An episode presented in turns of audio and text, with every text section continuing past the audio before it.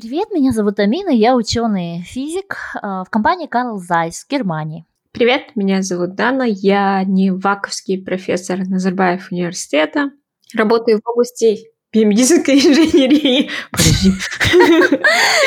И вместе мы подкаст «Белка и стрелка». Да. Знаете, хочется уже начать наш подкаст с благодарности вам за то, что вы нас поддерживаете и за то, что вы нас распространяете. А, я вижу каждый репост. А, пожалуйста, продолжайте в таком же темпе, потому что все сторонники ненаучной информации, у них, знаете, очень хорошая система шеринга. То есть каждый человек шерит в среднем минимум три мракобесных новости. А вот у угу. пронаучных э, вещей, там, где, знаете, логика сходится, там, где нету никаких типа а, «Ужас, мамочка! а!» Вот где вот такого нету, максимум репостится один раз в среднем. Вот. И, пожалуйста, если у вас есть возможность показать нас вашим родителям, показать нас вашим бабушкам, дедушкам и младшим братьям, сестрам, это нам очень и очень поможет. И это поможет и вашим близким, и вам лично, потому что... И нам. Ну, нам-то да, понятно. Ну-то да. Для того, чтобы все наше общество становилось умнее, мудрее, нужно, чтобы оно потребляло умный контент контент, который не манипулирует э, людьми. Если вы хотите, чтобы ваши близкие перестали вам скидывать всякую фигню, начните им скидывать нас. Прям подходите, берите телефон, закачивайте им там Google подкаст, Apple подкаст, открывайте нас и говорите, слушай, без шуток, а, на сегодняшний день по-другому подкасты, к сожалению, не могут быть распространены. Только прямая рекомендация от тех, кто уже нас слушает. Вот. Да, и мы есть везде. От Яндекса до Ютуба. You have no excuse. У вас нет никаких отмазок, что вы не можете слушать, вы не можете видеть. Мы есть сейчас везде. Вот. Все. И мы создаем контент. Это как бы наша ответственность. Но создавать нам аудиторию можете только вы сами. Вот. Спасибо вам за это. Вы это делаете, мы просто хотели бы, чтобы это делали больше людей. Окей, надеюсь, все, кто пролистнули до этого момента, могут дождались. Тема сегодняшнего дня – наукометрия. Вот, Дана, объясни людям, зачем сегодня говорить нам о наукометрии? Зачем обычному человеку понимать, что такое наукометрия и где она применяется, и вообще, что, что это за мерение кто среди ученых? Как, самый ну, вообще, красивый, сильный. Сильный, самый красивый, умный. Но смотрите, ребята, каждый может говорить, что он ученый. Вы сейчас видите, что в любом инстаграме все такие, я ученый, я там доктор из каждого этого. Как это проверить? что он ученый или нет, да, вы забиваете его в гугле и выходит, например, его страничка Google Scholar, и видно, сколько он статей написал и кто его цитировал. То есть mm-hmm. мы сразу понимаем, что он реальный ученый, его даже другие ученые, получается, как бы репостят, да, как бы его работу. И ну, в этом в каком-то смысле. И это очень важно. Мы должны понимать, что это не просто ученые в вакууме. То же самое в Казахстане, например. Я сейчас пишу грант. Такая, я все еще. И каждый год пишу гранты и спрашиваю Каждый день не только, да, не только у вас, но у, ну ладно, у вас, у налогоплательщиков казахстанских прошу деньги. И вот я тоже должна приложить такие усилия, показываю, что вот я вот ученый, меня вот репостили, цитировали другие ученые. И есть такая цифра, например, H-индекс, да, вот она такая циферка, например, 8. 8 это значит нет такой средний нормальный ученый. Если H-индекс там 100, то там супер крутой ученый. Если этого H-индекса вообще нет, скорее всего, это или студент, он еще ни одной статьи не написал, или он написал такие ужасные статьи, что никто даже не удосужился их как бы цитировать. То есть вот. это наукометрия нам помогает понять, какой ты ученый, насколько ты был эффективен и вообще насколько релевантно то, что ты делаешь. Вот, но причем это все еще зависит от области. То есть если в Даниной uh-huh. области H-индекс 8 на ее уровне карьеры это норма, то на момент, uh-huh. когда я заканчивала свою академическую карьеру, да, то есть вот год назад, у меня был H-индекс 2, и он, кстати, так и остался 2, хотя у меня вышла еще там статья. Это значит, что мои статьи цитируются всего два раза, а, каждая в теории, на практике меньше, но в моей области это норма. То есть по окончанию PhD человек, занимающийся расчетной физикой, у него H-индекс около двух. По окончанию первого постдока около 4-5. По окончанию второго постдока вот тут идет довольно большой скачочек, потому что все предыдущие работы обычно к этому моменту начинают выстреливать. Mm-hmm. И обычно mm-hmm. второй постдок э, люди заканчивают от 8 до 15 в зависимости от удачи, актуальности, э, нетворкинга и вот разных других показателей. Да? То есть, если вам говорят, что у человека H-индекс 2, и он э, социолог, то, возможно, у социологов это вообще самая высокая планка. А если Ой, вам человек социологи. говорит, что он профессор в квантовой механике, и у него индекс 2, тут надо прям очень сильно напрячься. При этом, когда да. такой же человек сказал бы, что он только закончил PhD, у него H-индекс 2, то это норма. Вот. Но вообще, mm-hmm. что такое H-индекс, Дана вам объяснила, это вот такой э, параметр, индекс Хирша называется, он у нас в науке всего лишь с 2005 года. И у него, как бы, получается, вот у Даны, допустим, 8 статей, каждая из них цитируется 8 раз, да? Ну, по одному Йот, разу. И значит, меня 60, цитировали 64 раз. Благодарю 64 человек. Вы сделали мою карьеру. Без вас я бы никогда не стала профессором. Еще чуть-чуть, и я стану уже ваковским профессором. Давайте, работаем, работаем, цитируем, постим меня. Такая Дана, нижний подчеркивание веку.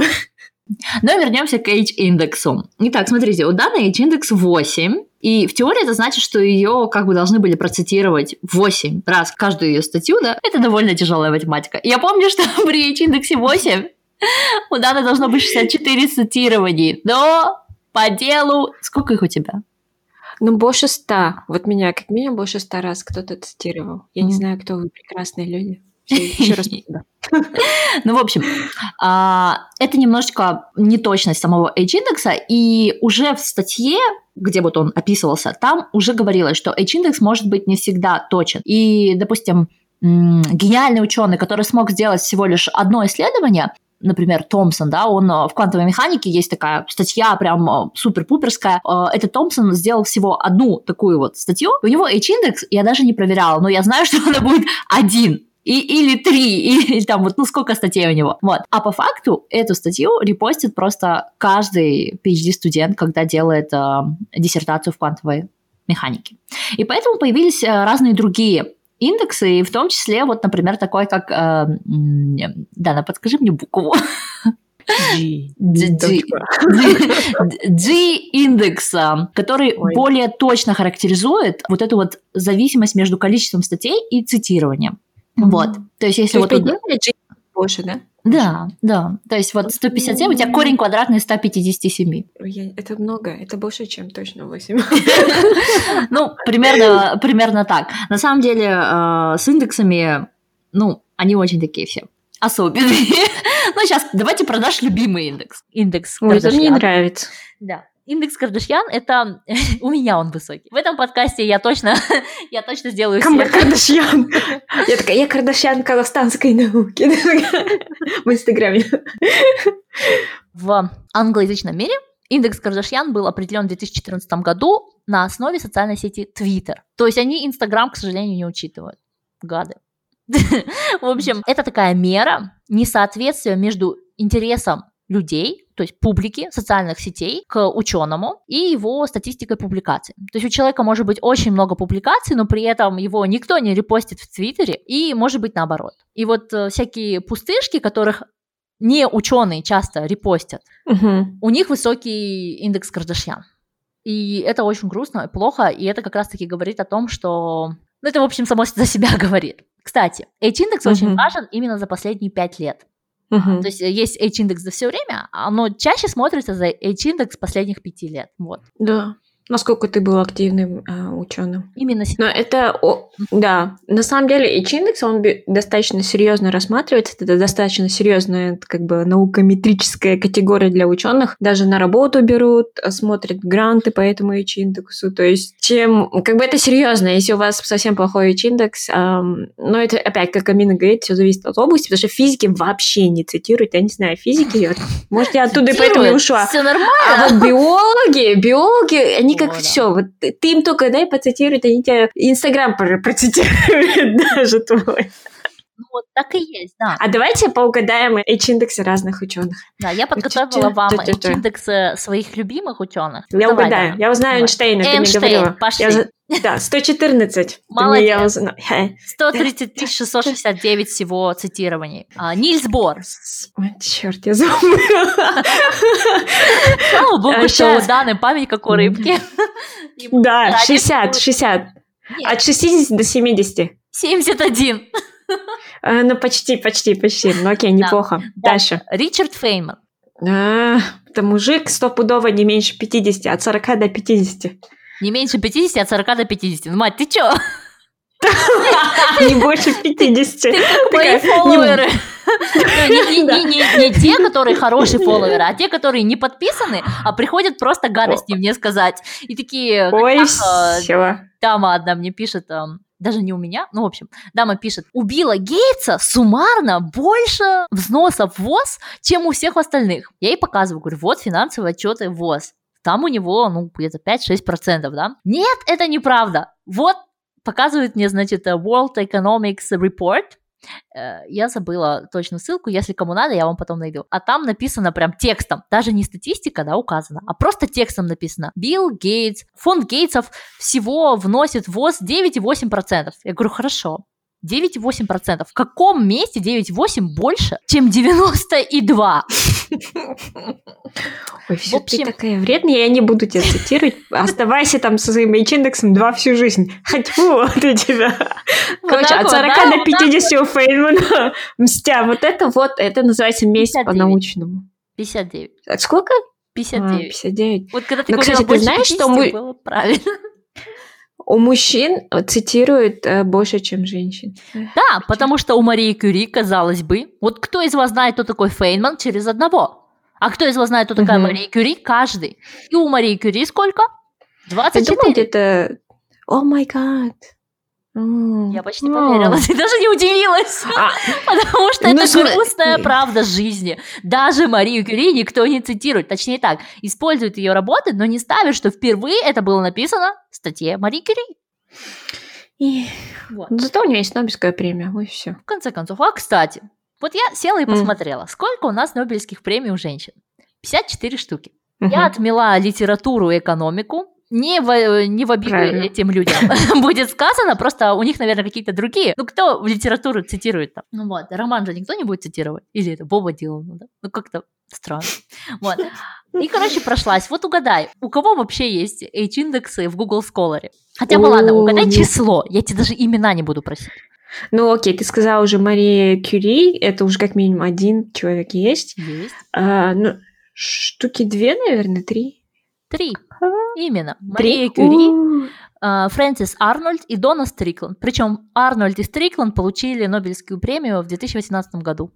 И у них так, и у них нет. А сколько Они у них интересный индекс? Uh, у Арнольд 123, у Стрикланд 21. Но дело в том, что, что Арнольд, она получила Нобелевскую премию за то, что создала э, новый вид баз данных для вот, mm-hmm.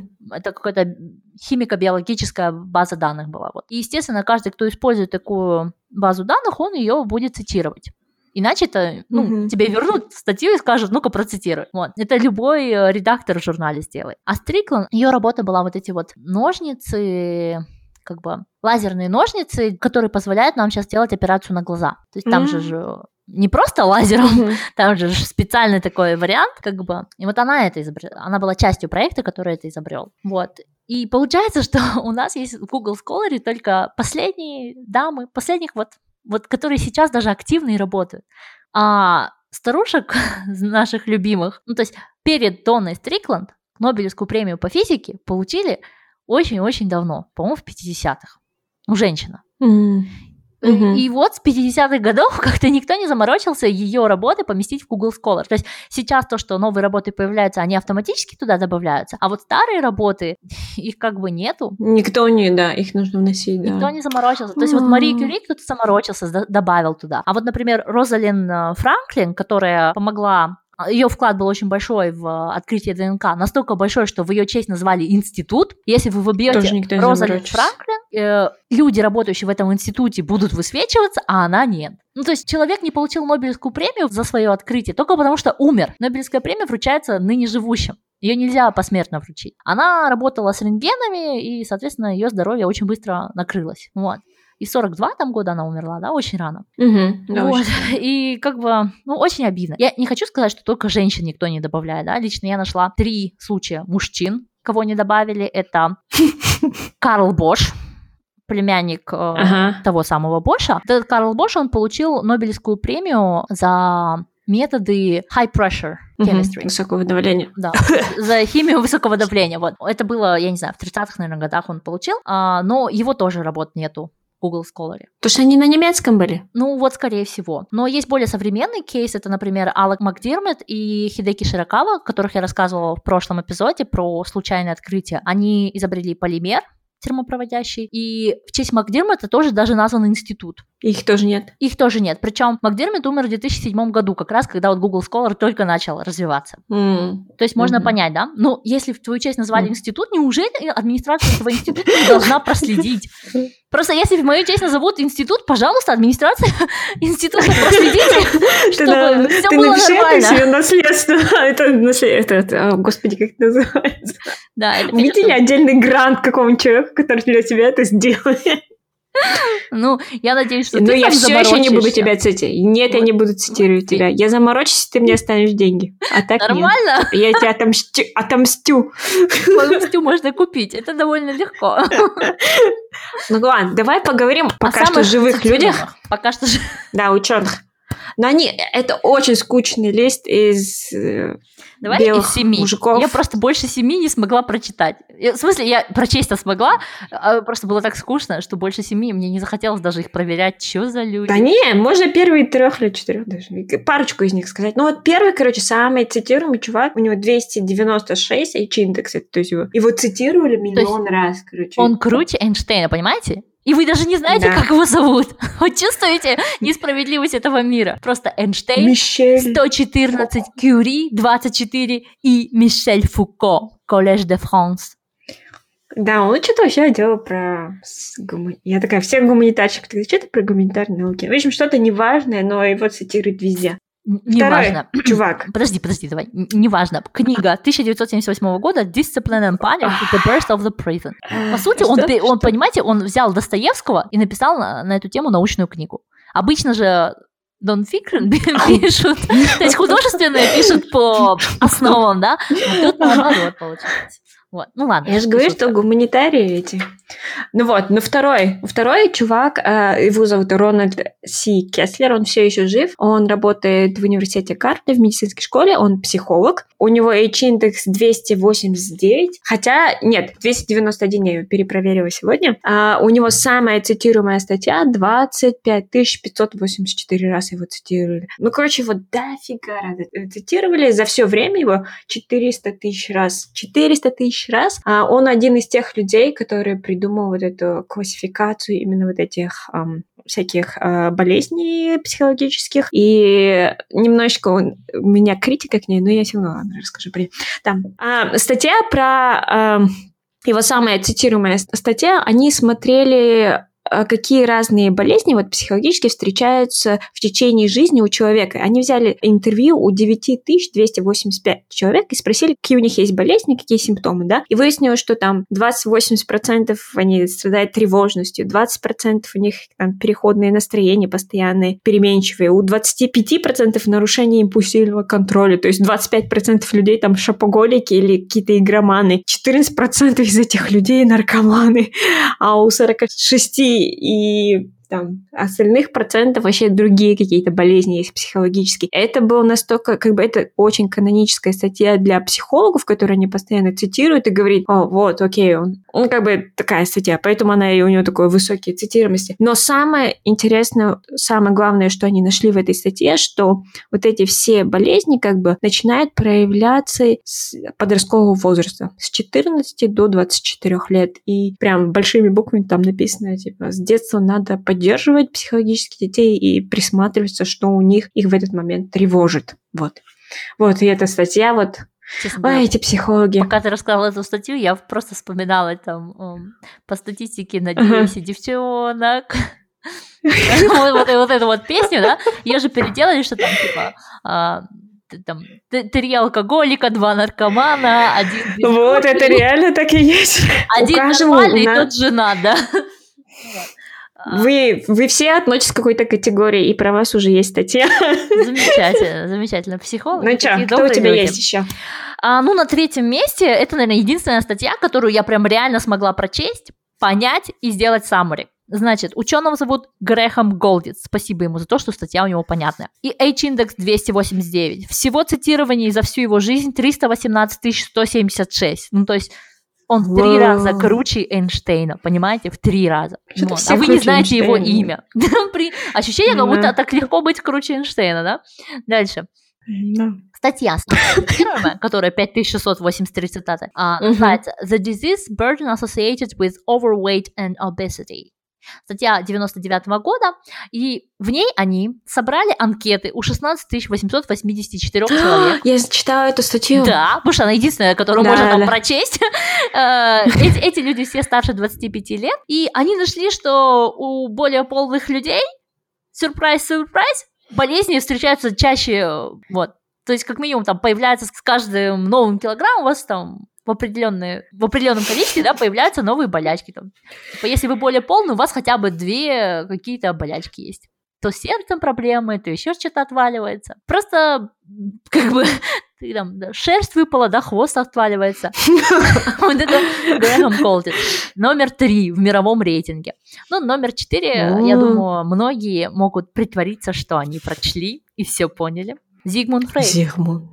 286 H-индекс. Да? О, ну, да, блин. Самая цитируемая у него книга Interpretations of Dreams 69 679. Понимаете? 69 679. Mm-hmm. Просто Мария Кюри максимум 271, кажется. Не тысяч, 251. Даже не тысяч, просто 251 штука. А тут 69 679. Просто что? Что я могу знаете, сказать? Да? Секс продается, секс продается. Вот и все. Но... Вот прям Зигмунда Фрейда секс продается. Смотри, смотри, секс продается, но не так хорошо, как э, преступление и наказание, да? Да, и литература продается лучше. После нее лучше, продаются да. психологические проблемы. Психологические проблемы, да. Детские причем. А потом ожирение. Потом. Принципе, да. все, как бы, все хотят там духовного, это такое там вершина пирамиды, а секс, видимо, внизу. Я считаю, что остальных даже читать не надо, хотя среди них есть а, несколько статей, которые на французском изданы. Ну, то есть номер 7, э. Пьер Борде... Борде... Борде... Борде... Борде... 275 H-индекс, и самая цитируемая у него статья... А... О, господи. Я, про... я попытаюсь прочесть, ну вы мне простите, да, это... La distinction critique sociale du jugement. Это, конечно, ужасно. Давайте притворимся, что вы этого не слышали. Статья 1979 года. Во-первых, какого черта в 1979 году до сих пор писали статьи на разных языках? Что такое? Ну ладно. О, Ой, давайте я тогда еще расскажу, чтобы этот политкорректный был список. Я еще расскажу про одного азиата. Э, Шизу, Шизу Акира Осака University, он шестой по цитируемости ученый, он все еще жив и все еще очень активный ученый, ему 67 лет, а, его H-индекс, сейчас уточню, 276, а, он биолог или биохимик, работает в области распознавания патогенов и врожденный иммунитет. То есть он как бы стоит во главе всех этих врожденных иммунитетов. Помните, мы рассказывали в нашем эпизоде иммунитет? И мы там рассказывали про врожденный иммунитет. Э, и вот, и врожденный иммунитет он у нас есть у всех. И, например, чтобы, например, бороться с раком, у нас борется это наш врожденный иммунитет. То есть он всегда знает, что рак, это, например, это враг. Да? Вот, и э, он, на самом деле, вот, да, у Шизу Акира, самая прикольная его статья была, он исследовал именно, называется, такие рецепторы, которые узнают патогены, да, а, называется TOL, TOL, like receptors. Рецепторы похожи на toll. А и, я думаю, что это слово toll? Окей, сори, я не выговариваю букву L твердо. И там Т, до О и Л, Л. И я думаю, что за toll? Как и что это значит? И оказывается, это, это toll-like рецептор вообще в каком-то году, там, в 50-х, открыл немец, немецкий ученый, и когда он понял, что это за рецептор, он такой, да, ну что, что-то на немецком, да, здесь толь, и толь это типа великолепное или что-то типа прекрасное, да? да? Нет, нет? Да, да, да. да. Вот, и вот это, кажется, великолепный рецептор. Вот так и название и осталось, и вот этот великолепный рецептор играет очень большую роль в нашем вот иммунитете. Вот, это вот такая веселая история. И Мы вот с тобой поступили некрасиво и пропустили единственную женщину первой да? Номер пять. Я думаю, что это женщина, потому что имя Джоан... Ты думаешь, это женщина? Ну, я не знаю. А. Джоан Мэнсон. Ну, Джоан, ну, может, это и мужское имя, в наше время непонятно. Но фотографию не смогла нагуглить. H-индекс 286, Executive Summary, Heart Disease and Stroke Statistics. Там идет обзор за 2013 год от американского не STC, а вот у них еще есть там какой. В общем, у них так много всяких агентств. Это агентство, которое занимается именно heart diseases. И mm. тут, в принципе, неудивительно, что очень много цитат. Естественно, когда ты делаешь какую-то работу по сердцу, ты же должен ее обосновать, mm-hmm. да? И отсюда тебе нужна статистика. И вот тут, пожалуйста, executive summary. Вот. Mm. Ну, как-то даже обидно, что единственная женщина с такой вот не прорывной, а важной, но обычной темой. Вот. А. Я пойду прогуглю, может, это действительно же. Хотя нет, в Google Scholar. Это женщина, я ведь. Я ее прогугливаю, это женщина. Она профессор медицины в школе Гарварда. Да, вот она занимается болезнями сердца, эндокринологией. По идее, она врач. У нее есть даже несколько книг. Ну вот. вот. Замечательная женщина. Ну, это окей. Женщина. А ты знаешь, Амина, какой самый высокий H-индекс у казахстанского самого цитируемого ученого? Так, это давайте я, я к сожалению. Ну, больше восьми, уже понятно.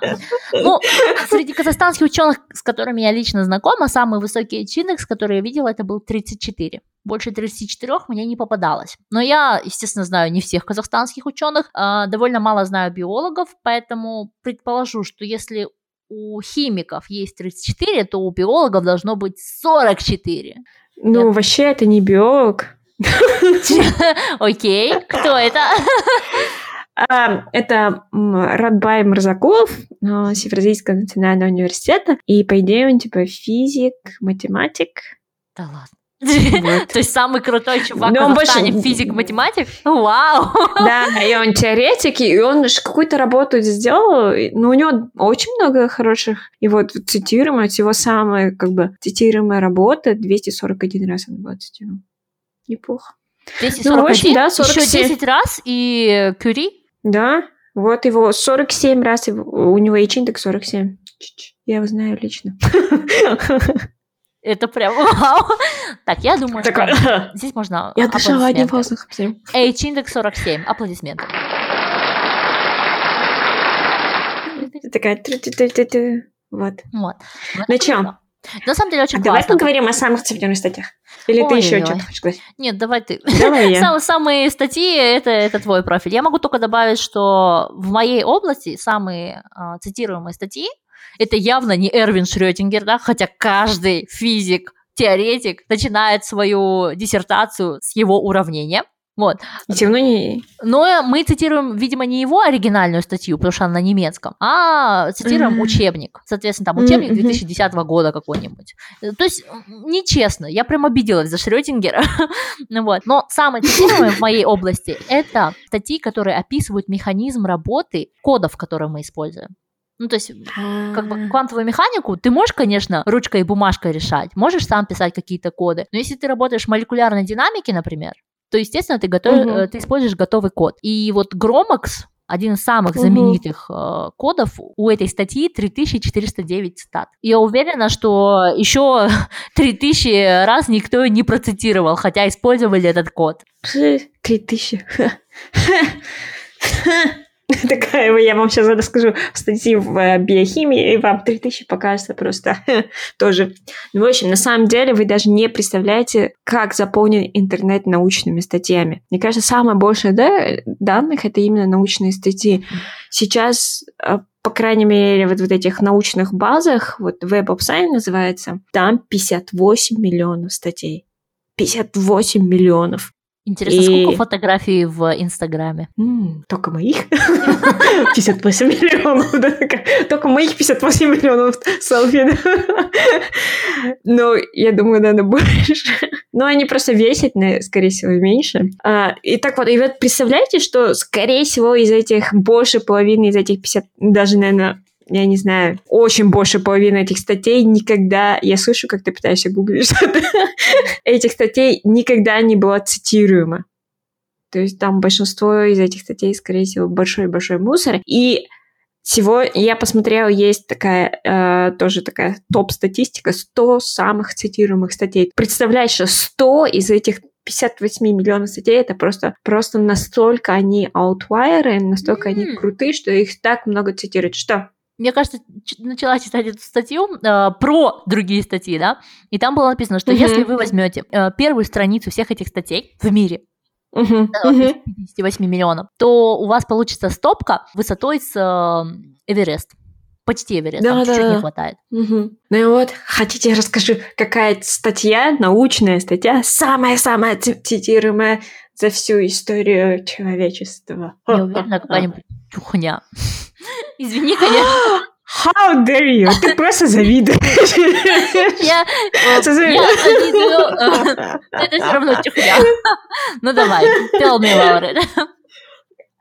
Самая цитируемая статья была написана в 1951 году. Она очень старая. И ее цитировали 305 тысяч раз. 305, не твои там 3000. 305 тысяч раз ее цитировали. А, написана она была Оливером Лаури, и он на самом деле до сих пор сам удивлен, почему эту статью цитирует, потому что он считает, что это такая достаточно посредственная статья, так же, как и ты. Если уже но на самом деле эта статья, она прям настолько каноническая, что она, она описывает метод определения количества белка в жидкости. То есть это то, что мы этой, этим методом до сих пор пользуемся в биологии, в биохимии, а он помогает действительно определить, сколько белка в какой жидкости. Вот, если ты не цитируешь эту статью, статье, то есть как бы, значит, это как уравнение Шрёдингера. Просто в, это, в этом случае есть статья, которую нужно цитировать. Вот. Попрошу, у Шрёдингера тоже есть статья. Статья... Ой, немецкий язык не считается. Какого она года? Я не помню. Статья называется «Quantisierung als Eigenwertproblem». За нее он получил в 1933 году Нобелевку. В конце концов. все. Цитируйте Шрёдингера, а то обидно так за мужика. Биологи, да, такие пошли ну, цитируют. Это, короче, знаете, у биологов, как у, противников вакцинации, там, каждый должен репостнуть три раза эту статью. А у физиков, как у провакцинчиков, нифига. Типа, да, это правда. Мне не нравятся твои налоги. Я это воспринимаю как сейчас, как личный выпад и личное оскорбление своего. Ты все равно не будешь меня цитировать. Что ты мне сейчас делаешь? Не репостишь мою фотографию? Так, пошли дальше. Ну, дальше самая цитируемая статья, но вторая тоже, я уже не помню, честно, но третья э, тоже относится к белковой биохимии, и она самая топ-третья цитируемая статья, метод Брэдфорда. И она тоже самый, тоже аналитический метод для определения количества белка. То есть ее тоже везде, везде, везде цитируют. И, и вот. Но это на самом деле там куча много статей, большинство из них действительно по биологии, по биохимии. И у меня было такое ощущение того, что этот век реально был век биологии биохимии и вот биотехнологии. Все вот прям статьи один в один про какие-то новые исследования, про гены, про генетические исследования. Вот даже есть две статьи, которые даже стали обладателями, благодаря этим затем они как бы эти авторы получили Нобелевскую премию. А, это четвертая самая цитируемая статья, там 65 тысяч раз, 65 тысяч раз ее цитировали. Это метод секвенирования ДНК статья такая супер старая, такая, и открываешь, она 80-го года. Да, распадается, да, прям в руках. Ну да, да, да, да, да, да. Ну, вообще она 70 какого-то года, но получила Нобелевскую премию за нее Сангер в 1980-м. И это вот он сказал метод, как секвенировать ДНК. До этого не могли секвенировать ДНК, могли секвенировать просто какие-то частицы белка, там, там, инсулина, а здесь впервые могли секвенировать целый большой ДНК. И это было типа вау, и это поставило как бы... И благодаря этому мы можем типа узнать, кто мой отец, или там, кто моя мать, и все этих драматических моментов уже, к сожалению, нету. Эх. Вот. Я... А, что? Что? Что? Что? Что ты можешь возразить против биологов? А ну вторая, вторая... Нужно объединиться. Подожди, подожди, подожди. Вторая статья, которая ну вот я же тебе сказала, что есть две статьи, которые дали Нобелевскую премию, то же самое, цитируем топ-100. 63-я статья, самая цитируемая 63-я статья, кстати говоря, женщина, Кэрри Мюллес, э, она тоже получила Нобелевскую премию. И за метод ПЦР Хей-хей. Мне кажется, благодаря коронавирусу мне уже даже не нужно рассказывать, что такое ПЦР. Мне кажется, там каждая собака сейчас знает, что такое ПЦР. Вот. И вот она открыла этот метод, как бы описала этот метод, то есть статья просто описывает этот метод, и за это они получили а, Нобелевскую премию. Это был прорывом, потому что эти, эти вот э, две статьи до сих пор, вот до сих пор во всех лабораториях используются, и они до сих пор, сколько лет прошло, там 30-20 лет, до сих пор они как бы считаются прям. Ну, ты скорее привела, знаешь, Но такой хорошие примеры. Ну, то есть это действительно какие-то канонические хорошие исследования, которые применяются. Э, там среди этих 100 статей столько, ну, они не настолько, не такое большое значение человечество привнесли. Зависть. Естественно, естественно, зависть. Ну, в общем, на самом деле, но на самом деле для себя это был очень полезный, на самом деле, подготовка к этому э, подкасту. Я поняла, как мне свой H-индекс поднять. Репостить. Вот у меня... Репостить. Но да, как сделать, как заставить людей меня цитировать больше? Как написать такую статью? Вы думаете, она просто так поменяла имя своего инстаграма? Как все серьезно, да? Захожу, там написано Дана АК86. Все испугались. Вот, я понимаю, все статьи, которые такие супер цитируем, они все описывают какой-то метод. То есть это все статьи, которые описывают какой-то протокол, метод, чтобы найти что-то, которое потом другие ученые будут использовать. И, и это все. Вот она, вот она формула. Звучит так Больше... просто, но нет.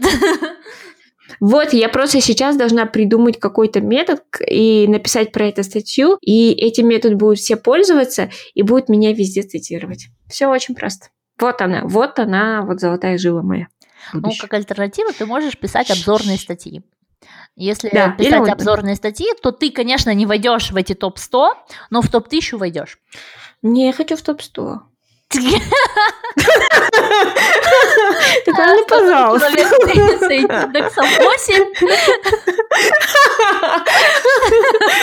Не, ну, молодец, все, правильно, амбиции закладывают дорогу. Да. Думаю, а, давай подведем итог для наших да. слушателей, не ученых. Все вот эти параметры, H-индексы, они очень важны и в большинстве себе действительно определяют, стоит ли слушать этого ученого или нет. Потому что H-индексы и вот все эти индексы, они зависят от того, цитируют ли другие ученые в области эту работу. То есть признали ли другие ученые в области эту работу. И когда вы цитируете какого-то человека, у которого H-индекс за последние пять лет сплошные слезы, но задумайтесь. Стоит, конечно, помнить про то, что иногда какая-нибудь чухня получает. 100 тысяч цитат. Иногда получается, как у Эйнштейна или как у Марии Кюри, да, 251 цитата, но это же неправда. То есть мы все понимаем, что Марии Кюри, скорее всего, цитируют чаще, просто не ставят ссылку на ее статьи, а, не заморачиваются или ссылаются, например, на учебники в которых описаны ее угу. методы. Это тоже довольно часто происходит. То есть а, от этого Мария Кюри для нас не стала менее значимым ученым в истории человечества, да? Вот. А, помните, что есть разные ситуации, но в среднем по палате человек, который что-то говорит, и у него нет вообще никакого H-индекса, даже как у меня двоечки, возможно, недостоин вашего внимания. Возможно. То есть там вы сами определитесь, да или нет, мы вам не указываем ничего, хотя хочется, да. но не указываем. Не указываем. Да. Вот. вот. Нет, это, это на самом деле важно, чтобы тот ученый, которого вы слушаете, не оказался просто ученым с, с индексом Ким Кардашин в Инстаграме, а в реальной жизни это как бы вообще никак не ученый. Ким Кардашьян индекс в Твиттере считается. Да, да. Вот. Но мы свой придумали. Чтобы, вот. Но я бы не хотела, чтобы индекс в Инстаграме называли в мою честь. In case, if you are thinking. Так что... вот, он, вот он, прекрасная весть. Давайте запустим индекс Амели Мирсакиевой. Спасибо большое, но нет. Тогда это будет индекс подкаста «Белка и стрелка». Ладно, посмотрим. Спасибо вам за то, что вы нас дослушали и вообще за то, что вы нас рекомендуете. Пожалуйста, продолжайте также. Давайте вместе улучшать умный Инстаграм и умные социальные сети. Это зависит, естественно, только от нас. Пожалуйста, помните, что вам нужно развивать нам всем нужно развивать критическое мышление. Это процесс безостановочный, его нужно все время делать. Вот. Э, быть уважительными друг к другу, уметь друг друга слушать. Вот. И цитировать. Пока-пока. Пока-пока. I know you tried so hard